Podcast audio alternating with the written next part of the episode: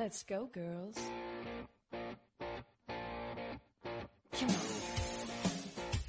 From New York City to Los Angeles, Powered Up with Beck and Franklin is giving women of all ages permission to live the life they've always dreamed of.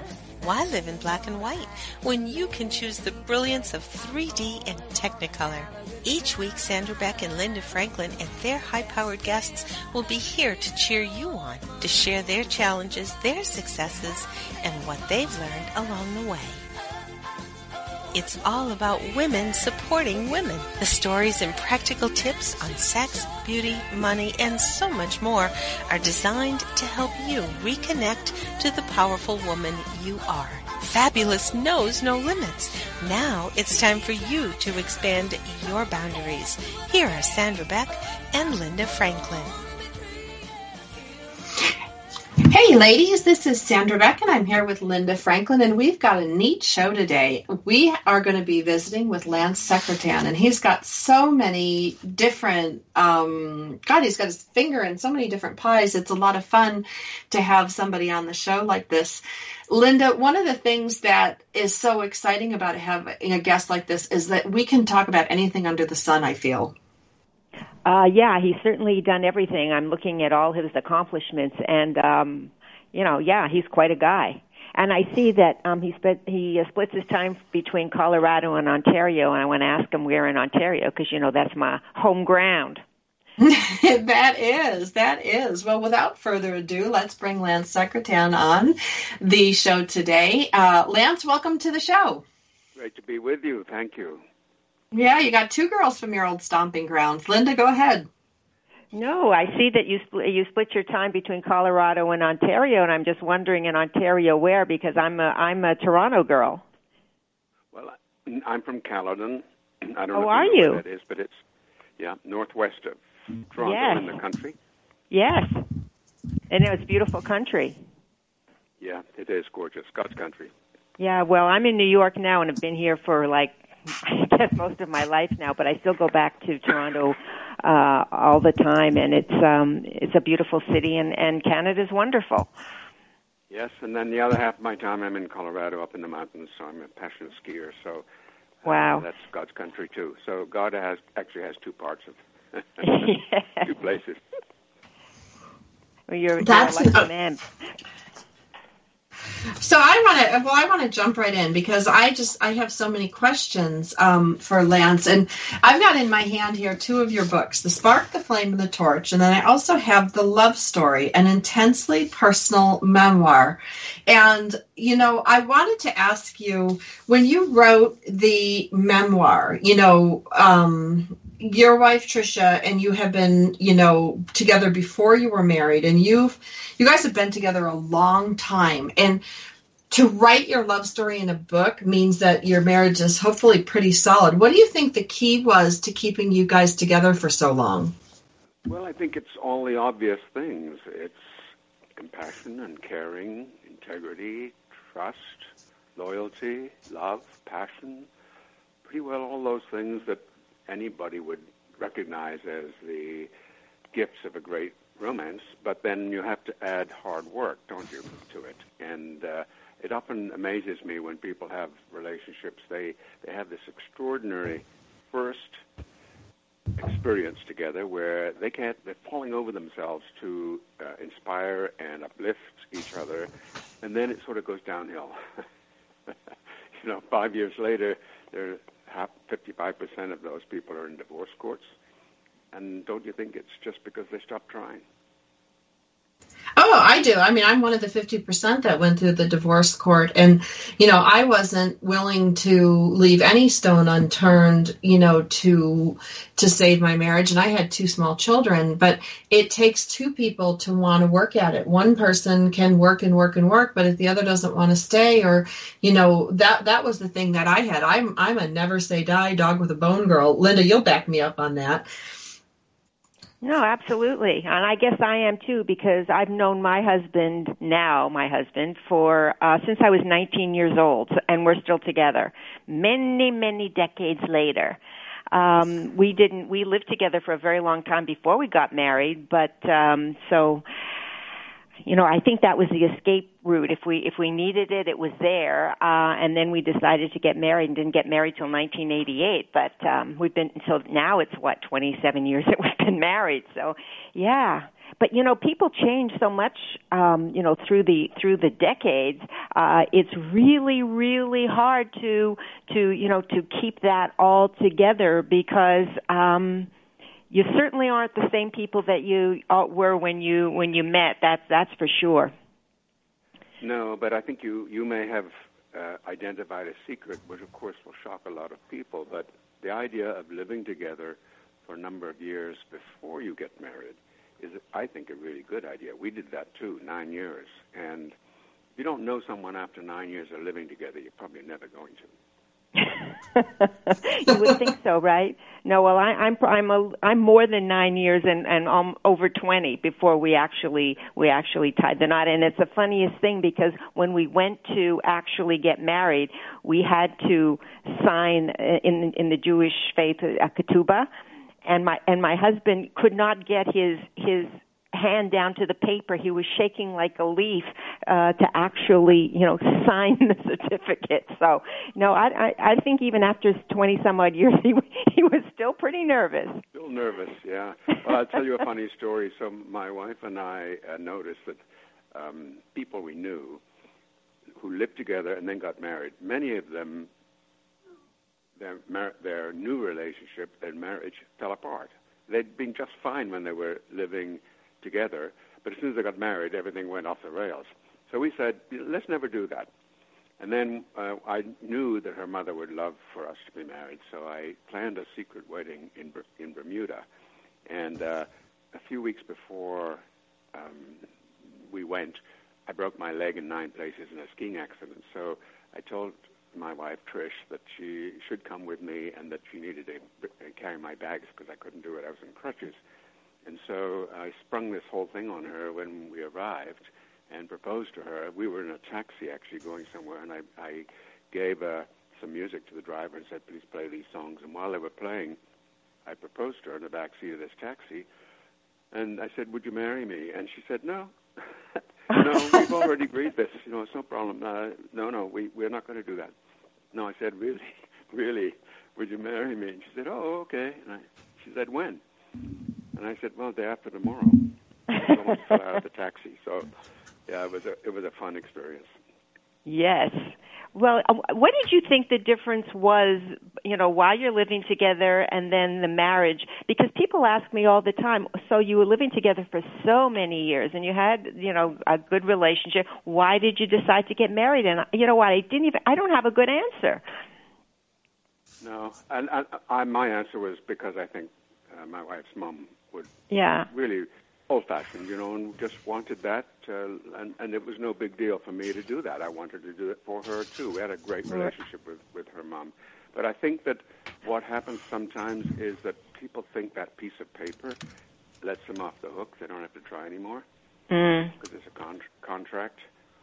And you know, when you're living together, of course, the laws have all changed now, so this is sort of irrelevant. But depends state by state because there are different rules for what cohabitation uh, means and what the legal results of that are, and so on. But technically, you're just people living together under the same roof, and then when you get married, you're not so much.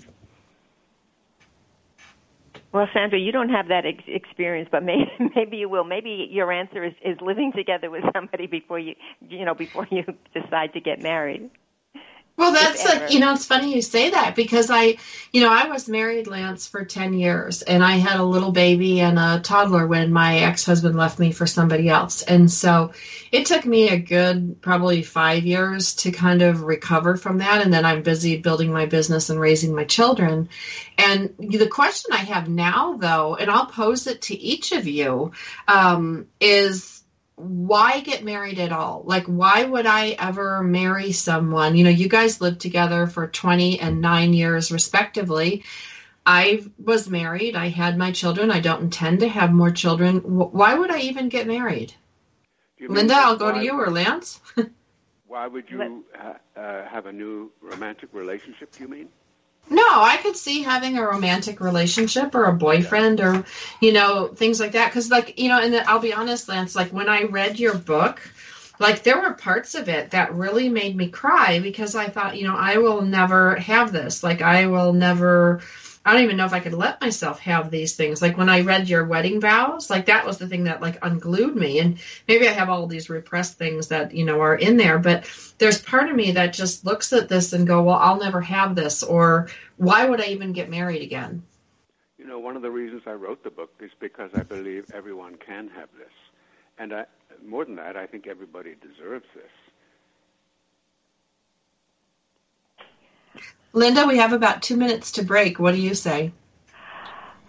Um, I, you know, I, I don't know if I'm a big fan of marriage, but I am a big fan of having somebody in your life that that you love and you can share your your your your, your lifetime together. Um, you know, and and I don't think it's a big deal.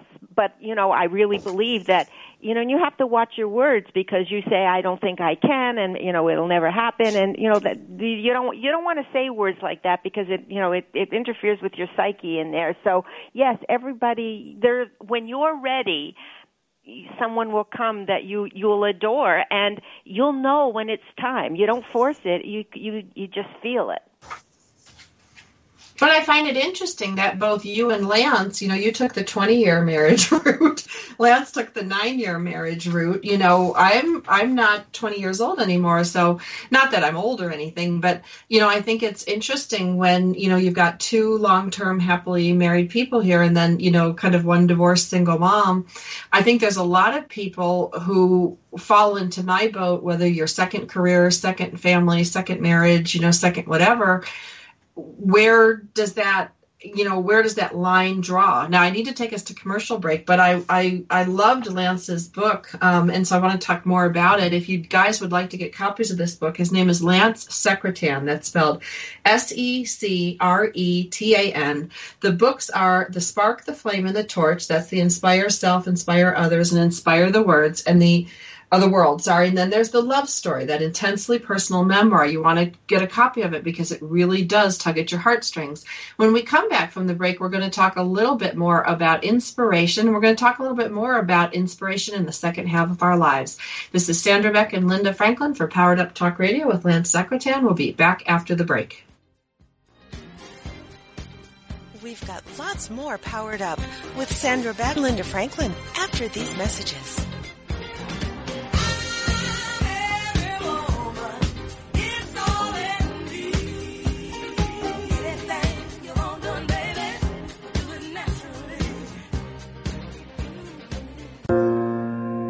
Time and change are accelerating, making it increasingly difficult to gracefully go with the flow. Women Change the World presents conversations with featured guests about changes in their lives and how that change has created new and positive opportunities. Women Change the World with your host, Dr. Beth Golden, Thursdays at 7 p.m. Central here on TogiNet.com. We all know that change can knock you off course, and Dr. Beth's show and practices focus on revealing everything that's right with you. This information will help you make choices that align your true nature and set you along your path of least resistance. As Dr. Beth says, if you change the way you look at things, the things you look at change. For more on Dr. Beth and her show, go to drbethgolden.com. That's drbethgolden.com. Women Change the World with your host, Dr. Beth Golden, Thursdays at 7 p.m. Central, here on TogiNet.com. It's merging airplanes first began carrying passengers, everyone was treated to first class accommodations. Caviar and sandwiches were presented on porcelain plates, with beverages served in crystal. Flying was truly a special event as passengers wore suits and evening dresses. What do you call a person who is afraid to fly? An aeroacrophobic. The airlines required stewardesses to be unmarried, and many were nurses as well. To be a pilot was respected and revered. What do you call a person who chooses a career based on the glamorous image it conveys? A Modoc. A typical flight in those days from London to Singapore would cost over $17,000 today and take eight days. What's another word for jet lag? Dysrhythmia. It's merging never hurt. I'm Carolyn Davidson, and you can have fun challenging your words you never heard vocabulary with my free app, free app, Too Funny for Words.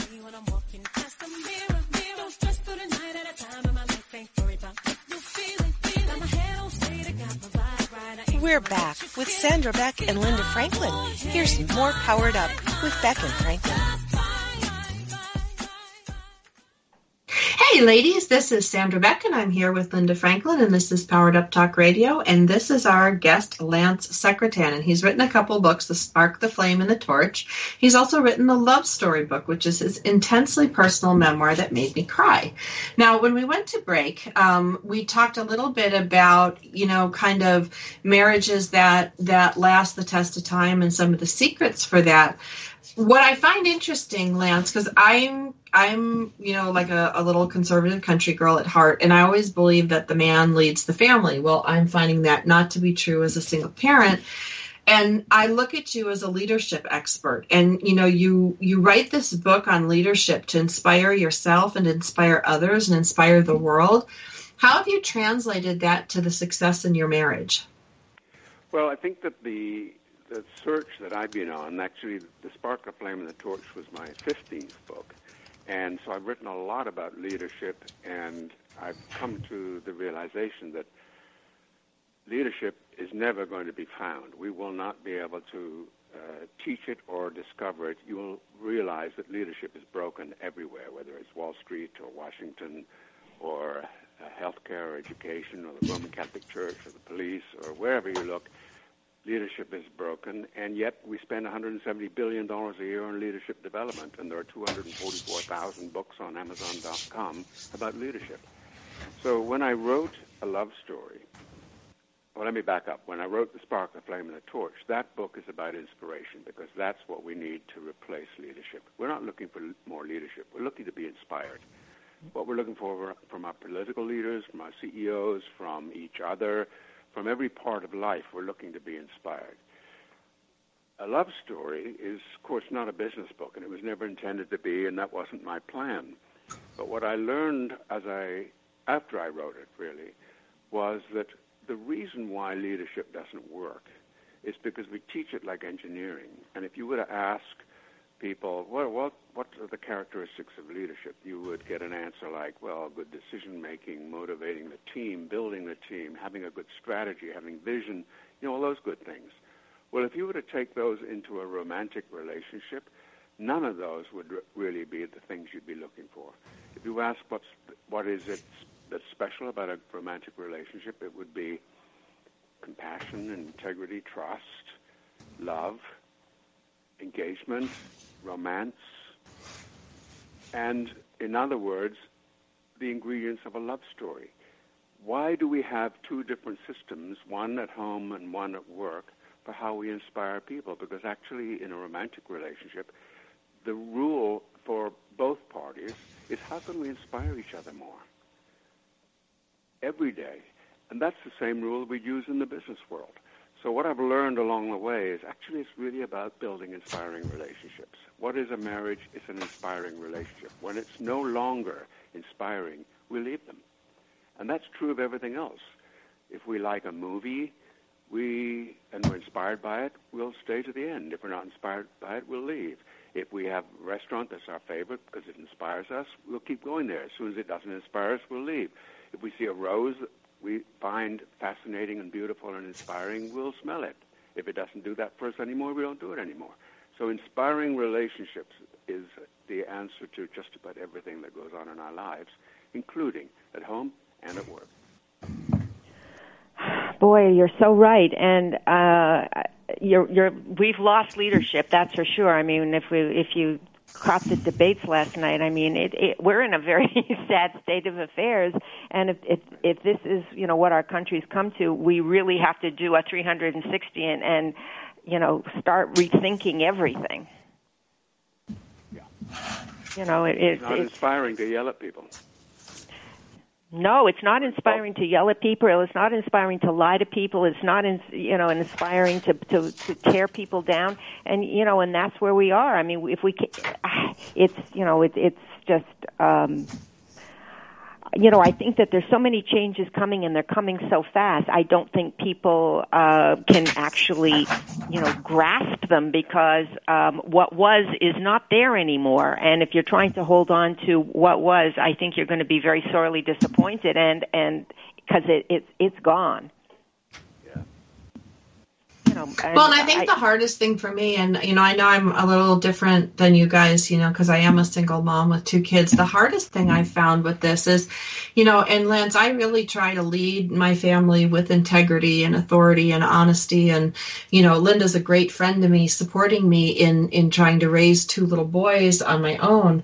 The hardest thing that I found when sitting and talking to my kids was that they're yelling at each other, they're insulting each other, at times they're calling each other names, they're espousing like our leadership so far in these these arenas are espousing everything as a parent I stand against. And so how do you can you take that dynamic and change it? Or is this just something that that's the way of the world and we're going to have to live with like you know you are like you know according to your website the 26th most influential executive coach in the the world so how do you turn something like that around Well, I there are a couple of things. One, um, get rid of the television.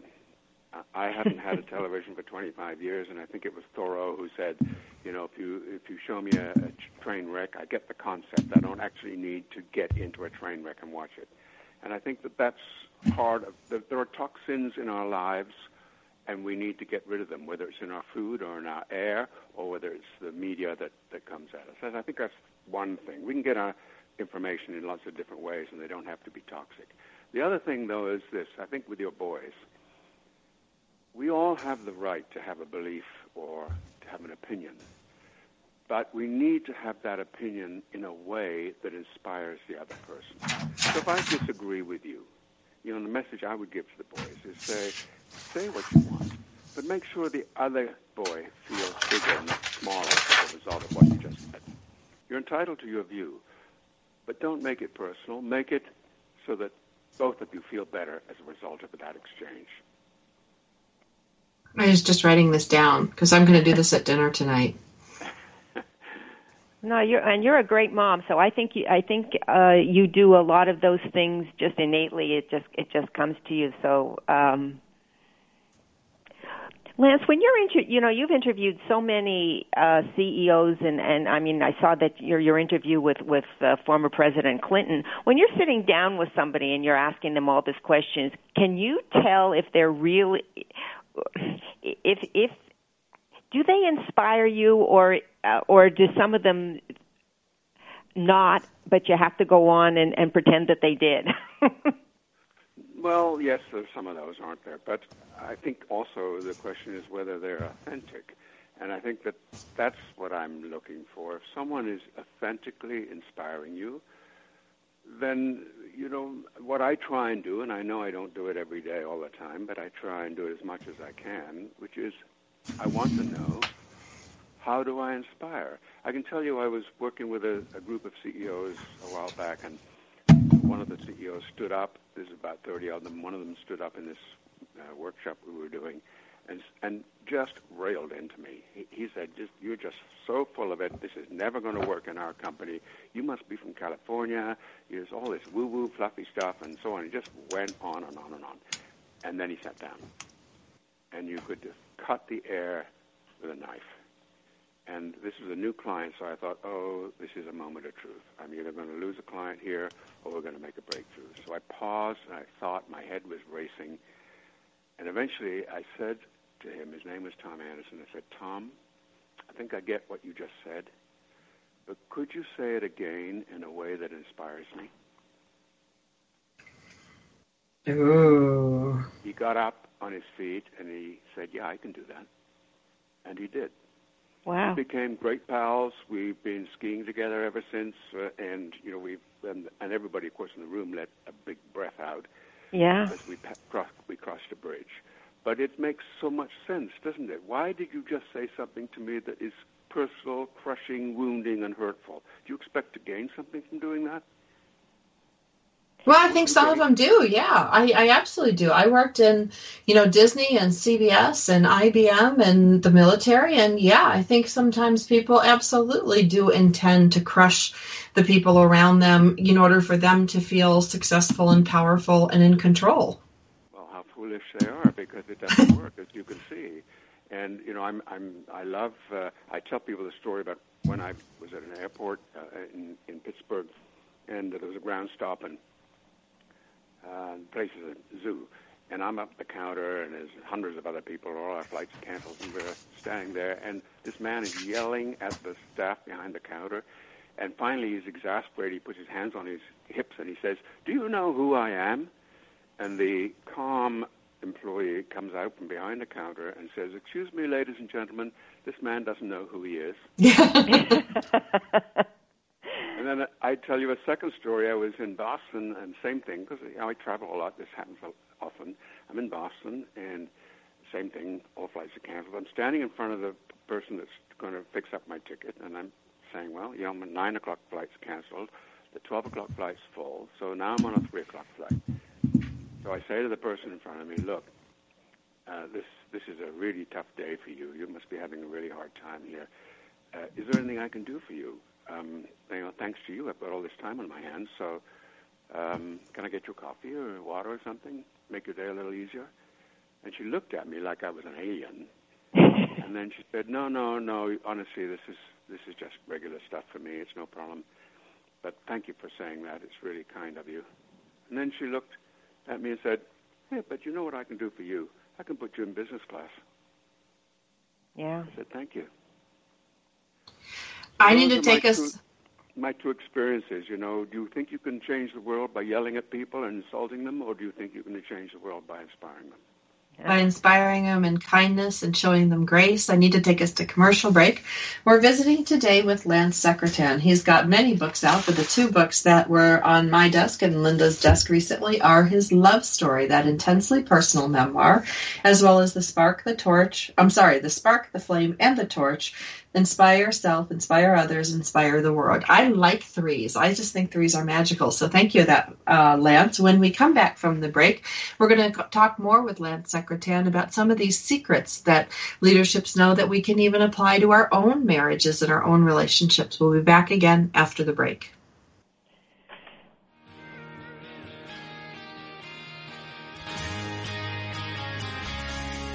We've got lots more powered up with Rebecca and Linda Franklin after these messages. This is for all you girls about 42. Tossing pennies into the fountain of youth. Every- Have you heard? The pages of American Patchwork and Quilting magazine come to life on our new weekly online radio show, American Patchwork and Quilting. Join Pat Sloan, our blogging and quilt designer host, as she talks about the latest trends, ideas, and inspirations. Her guests include quilt pattern designers, authors, quilt shop owners, and our editors. All quilters, just like you. Call in with your questions. Get quilting tips from industry experts. Learn about free patterns. Hear behind the scenes stories from our magazines, American Patchwork and Quilting, Quilt Sampler, and Quilts and More. Get the scoop on free stuff and find out more about the best independent quilt shops in North America. To listen to a live show, tune in Monday at 4 p.m. Eastern. Just log on to allpeoplequilt.com slash radio. To hear past shows, go to iTunes and search for American Patchwork and Quilting Radio. We hope you'll join us because we know that quilting changes everything. We have a book titled The Art of Doing Nothing by Veronique Vienne in our guest room by the bed. I'm telling you, this book is an impossible challenge. In the state of Maine, it's said that someone who bottoms chairs for a living is lazy, presumably because one's bottom is perpetually in the chair. To sozzle means to laze around or perform a task in a sloppy way. The word is mainly found in New England. A quote from 1848 describes the term as used by housekeepers in certain parts of Connecticut to refer to a lazy person. Other words for lazy people are abbey lubbers, scobberlotchers, and slaughter pooches. To me, the ultimate loblolly is someone who is too lazy to even fake like they're working It's merging never heard. I'm Carolyn Davidson, and you can have fun challenging your, your words you never heard vocabulary with my free app, Too Funny for Words.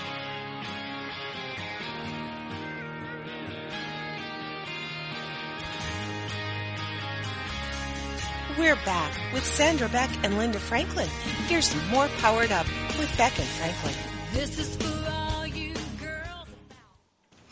Hey, ladies, this is Sandra Beck, and I'm here with Linda Franklin, and we're visiting with Lance Secretan today. And one of the things that I wanted to talk about um, was when you are in a leadership situation or you're not the leader at the table and lance i find this happens a lot in technology especially i'm sure it's in other industries i just can't speak on that behalf but you know they've got the, the the gorilla that's beating his chest and then you've got the guy that's slamming his hand on the table and they're all arguing and sometimes it reminds me of my kitchen table with like my dad and my two boys and me and you know it's all about you know loudness and who can say it the loudest or who can who can be heard and sometimes I find that people mistake my kindness uh, for weakness because a lot of times I'll just I won't jump into that fray. I'll just wait until they kind of exhaust themselves and get themselves into a snit. And when they're done, then I'll speak. And and a lot of times it is the voice of reason. It is the quiet voice um, that just has to have patience in order to be heard. And that's something that I think you develop over time, or is it the way we made? I like it because it works. Well, I think that we're uh, surrounded by what effectively is violence. Whether it's in our language, for example, we talk about being blown away and nuking people and destroying the competition, all of these metaphors that come from war. And we've done a lot of work in, in my organization where we've researched this and found that that actually is toxic, literally. In other words, we are releasing stress hormones in our body, cortisol and so norepinephrine and so on, which are actually uh, attacking our immune system and making us sick. So people who live in those environments are actually ill. And then there are people, on the other hand, who are feeling a sense of being uplifted in much of their lives. These are people, for instance, that never get sick at work because they're inspired.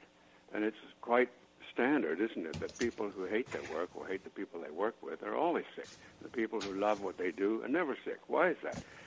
Clearly, there's a connection here.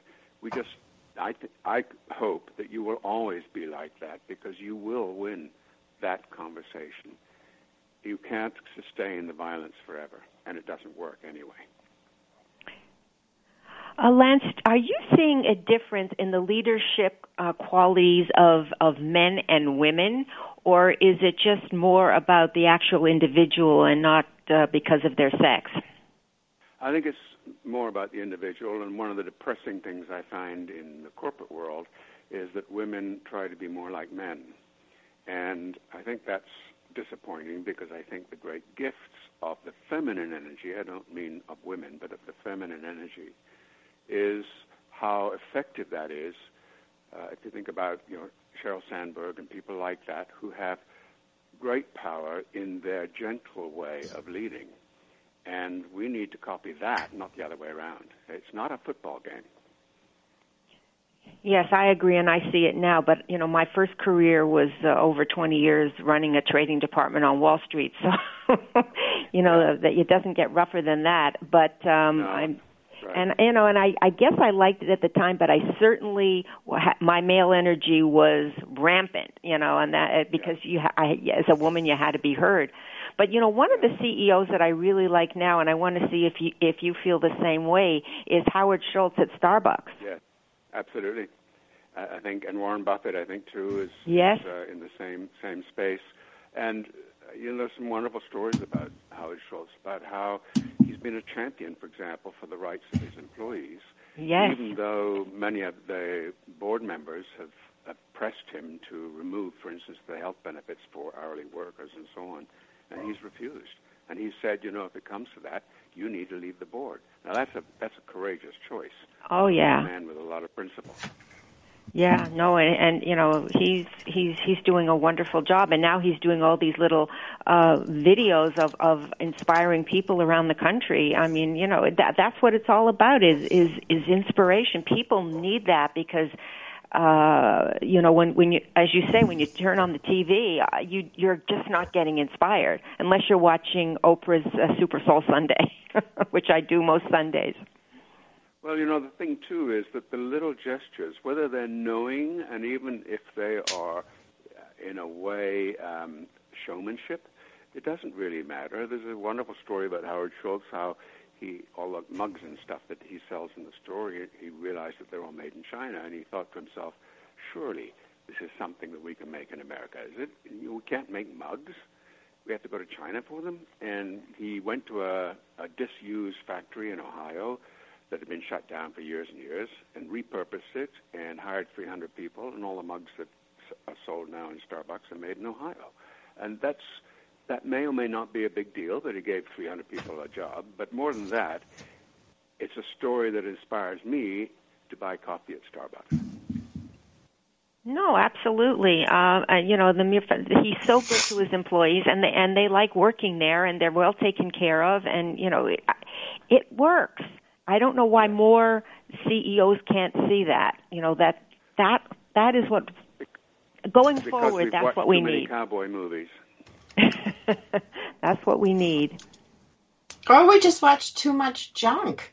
Um, you know, one of the things that I do, Lance, that doesn't make me very popular, you know, this Los Angeles, the television capital of the world, is I shut the TV off. Like I shut, I shut it off when my dad leaves. My dad lives with me. He's 82 for part of the year, and the other time he's in Buffalo, so he's kind of a snowbird. And when he's here, um, we do get DirecTV, so he can watch his History Channel and the Bio Channel, all the things that he loves, and that's great. Right.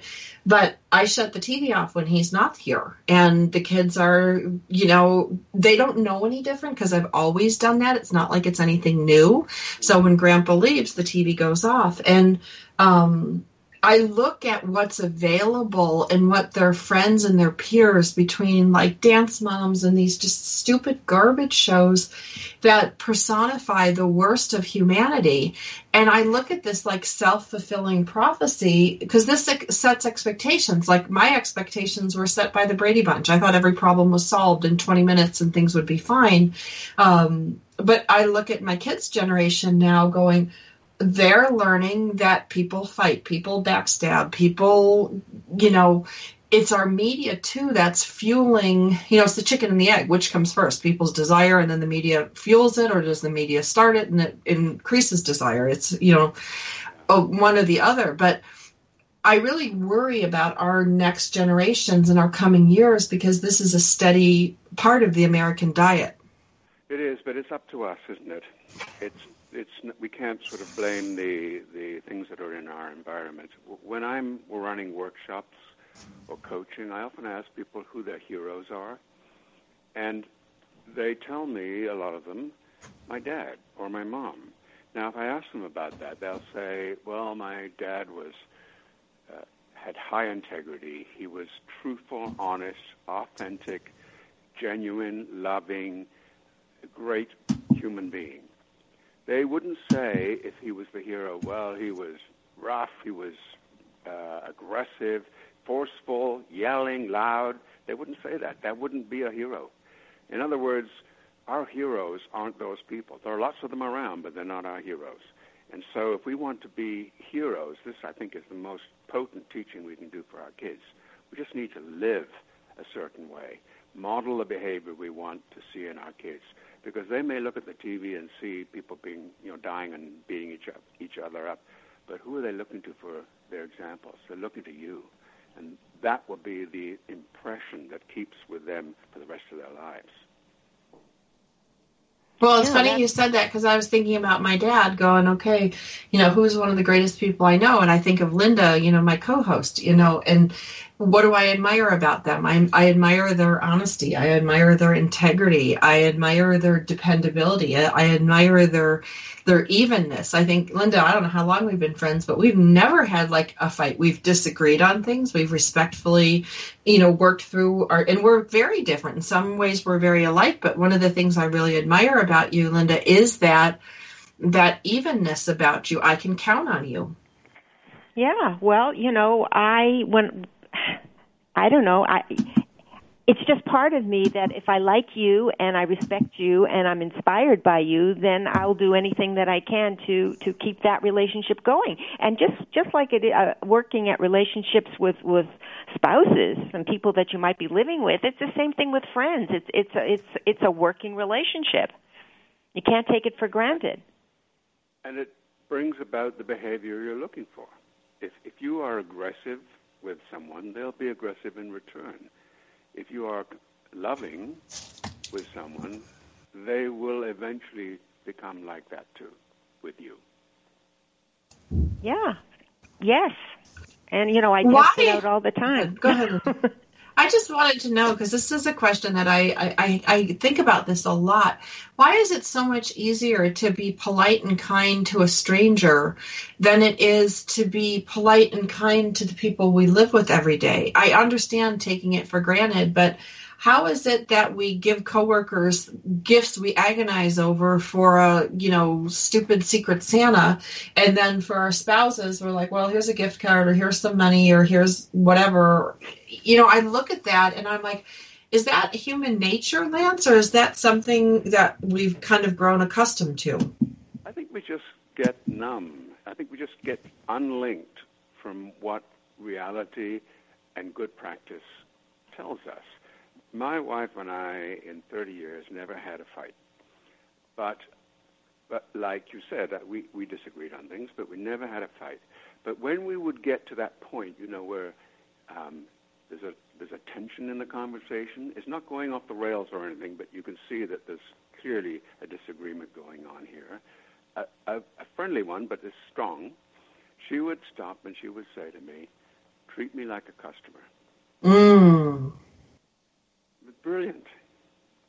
And you know what it did? It just got me to halt and recalibrate, reset. And I would say, you're absolutely right. Let me start over. Because I'd get passionate, you know, or excited about something, and I'd start, uh, you know, scaling up the noise. And this is her, her beautiful way of bringing things down to the ground again and calming them down and reframing them so that we move forward on a much better basis. Now, that's, I think, something we could always do. We're visiting today with Lance Secretan. If you liked what you heard so far, please check us out at powereduptalkradio.com. You can find us at TogiNet, T-O-G-I-N-E-T dot com, and iTunes. And when we come back from the break, we're going to visit more with Lance Secretan.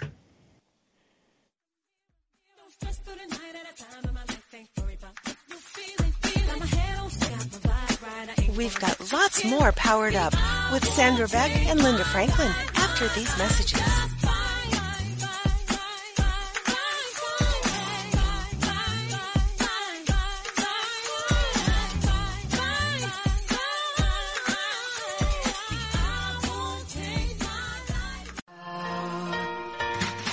Do you want to get a contact high? Tune in for fun, inspiration, and motivation every Friday at noon Eastern Standard Time. Learn how to maximize your mojo and just say no to the status quo.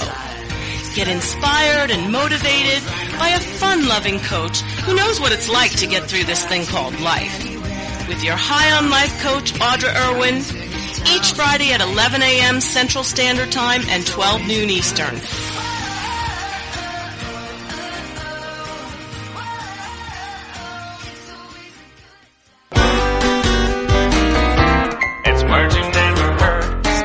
Fairs offer wonderfully wild and wacky summer foods. From chicken fried bacon in Texas to Minnesota spaghetti and meatballs on a stick. There is something about dining at the fair that can make anyone an opsomaniac or a person who is driven to the point of madness by food. State fairs are famous for their lubberwort or food with no nutritional value. The California State Fair boasts fried Krispy Kreme chicken sandwiches. That's fried chicken and Swiss cheese tucked into a Krispy Kreme donut served with a side of honey sauce. At the Iowa State Fair, you can enjoy a hot beef sundae. That's a big scoop of mashed potatoes over roast beef, covered with gravy, sprinkled with cheddar cheese, and garnished with a cherry tomato to look like a sundae. What's another word for messy food? Ma walla. I'm Carolyn Davidson, and you can have fun challenging your words you never heard vocabulary with my free app, Too Funny for Words.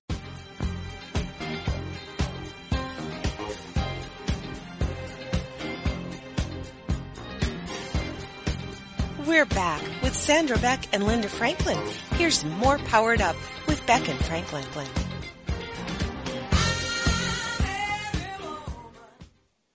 Hey ladies, this is Sandra Beck and I'm here with Linda Franklin and our guest today is Lance Secretan. He's got a bunch of books out. You're going to want to look him up. He's got a website that is Secretan, C-E, oh I'm sorry, S-E-C-R-E-T-A-N. He's Secret Ann and then there's so much more. So that's how you spell it. When we left for the break, we were talking about Lance's comment about his wife and about fighting. And I sure fought with my ex husband, and my kids sure fight.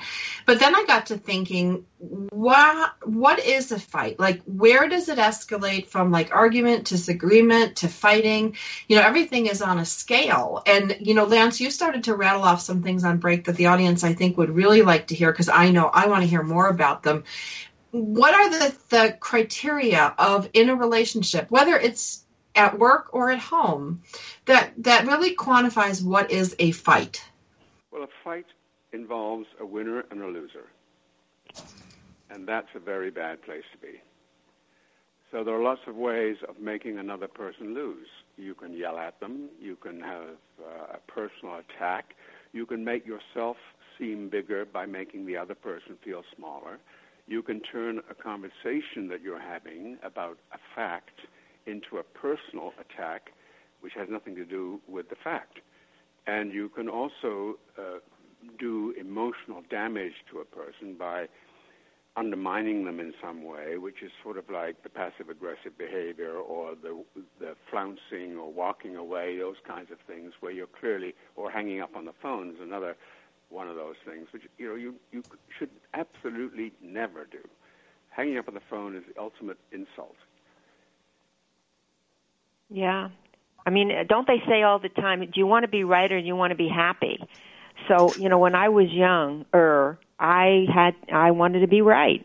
So, you know, that that didn't lead down to very uh good outcomes, but as I, you know, as I got older and my priorities changed, you know now you just uh, you know it's it's just not it's not worth it. I mean but it, it's a very delicate balance because you don't want to feel that you're compromising yourself into something that you're that turns into resentment but you know i i just don't pay attention as much to the disagreements as i used to and i think that that's a good thing i just sort of let them go and say well it's a passing cloud it it's you know it it it'll it'll be gone in a few minutes yeah, it's it's also trivial when you reflect on it.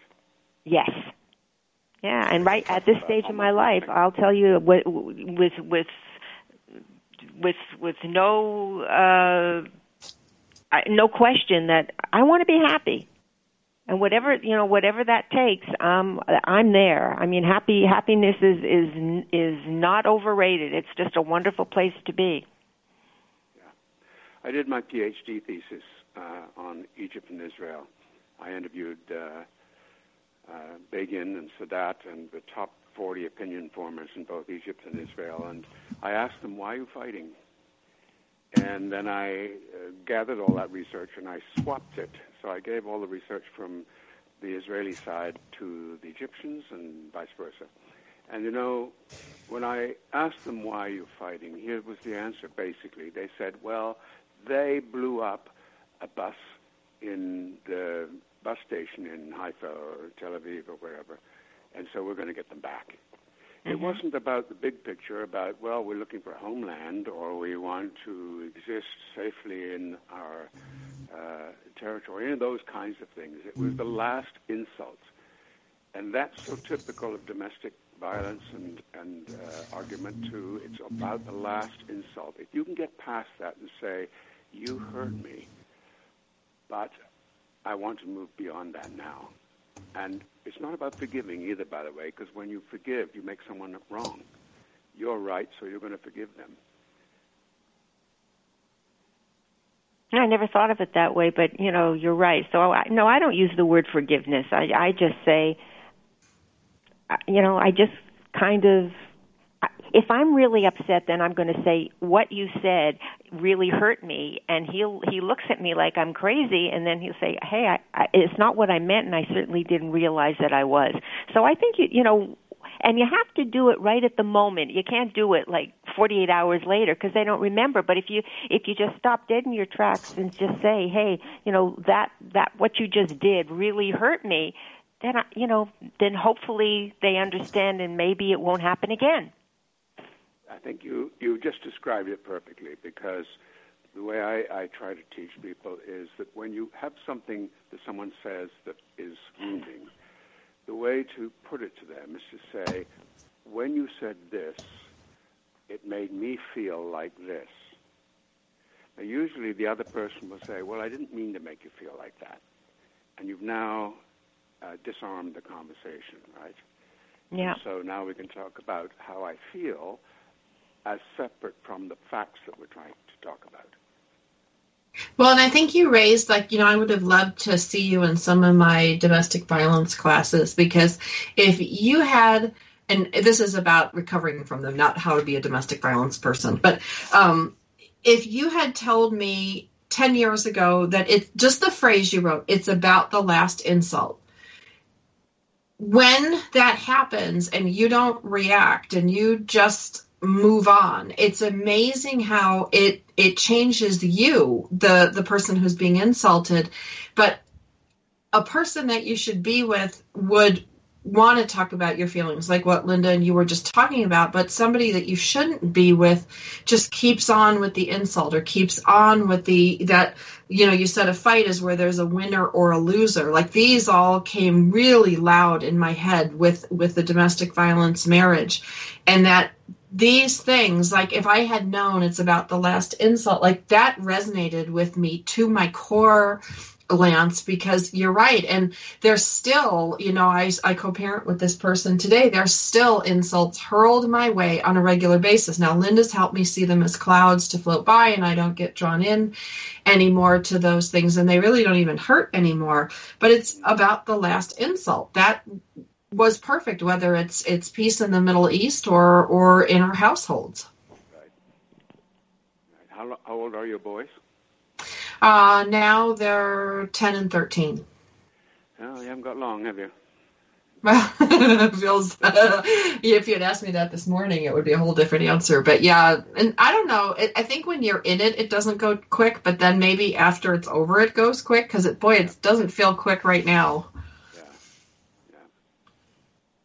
You, did you ever have children, Lance? Oh yes, yes, absolutely. And uh, you know, it's an up and down thing, isn't it? I mean, raising children's not a walk in the park. No, it's well. I I only raised a puppy, but I don't have children. But no, for I Well, you're raising a puppy and me. Let's be honest. I'm raising a puppy, and Sandra's my I, new daughter. I, I wish I knew then what I know now, because I would be a much better parent uh, if I was Uh, equipped with the information that I have today. But it's funny, isn't it? We get to be parents when we are really immature, and now we're expected to be really good adults, and we're just not equipped for that. And by the way, where's the training? One of the most important things you can do in your life, and we get zip training. Well, that's, you know, Lance, I have a unique perspective because I have, you know, my 80 year old dad, and then, you know, there's me in my 40s, and then I've got my kids, you know, that are, are 10 and 13 right now. And it's always amazing to me that I sit here and I really, truly do. And I go, why am I raising these kids and he's not? Or like when my mom was alive a couple years ago, it's like, why aren't babies given to grandparents? Like, like, you know, I, I don't like to think that there's some kind of cosmic joke or mistake, but boy, it sure feels like it sometimes that we have to repeat the same mistakes generation after generation. Yeah, that's right.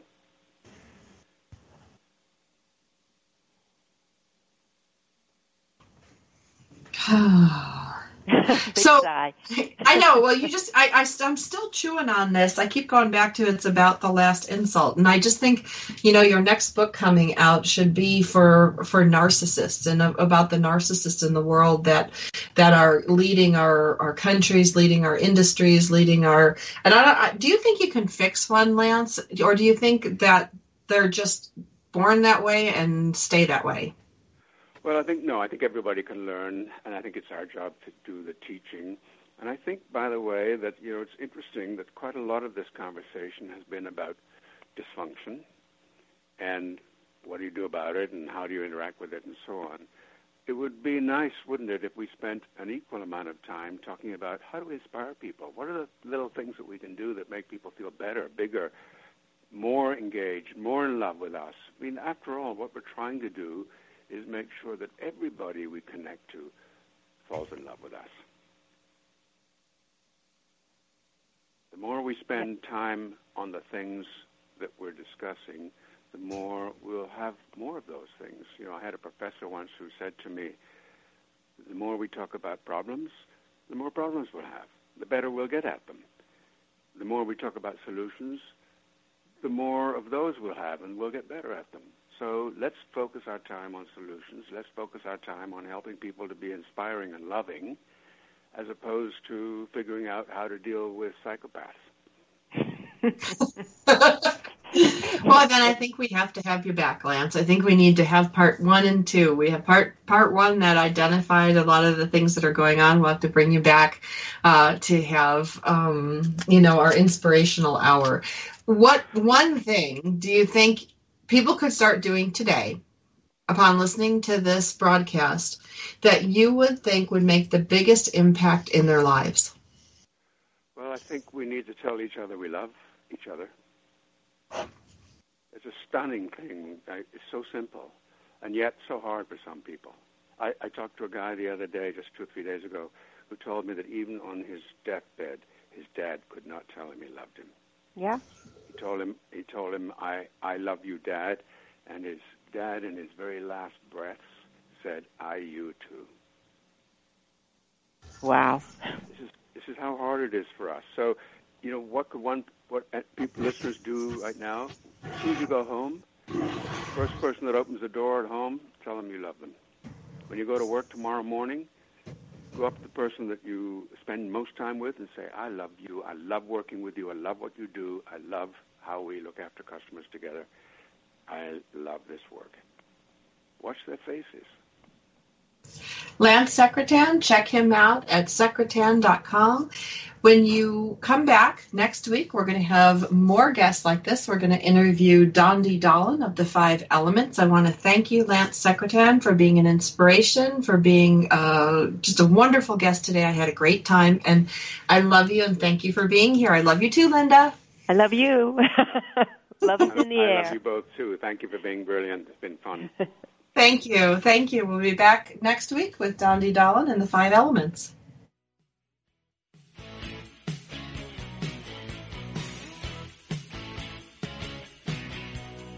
We're so glad you joined us for Powered Up with Beck and Franklin.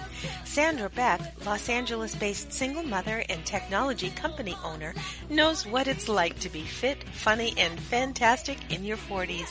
Linda Franklin, a New Yorker with a successful marriage and promise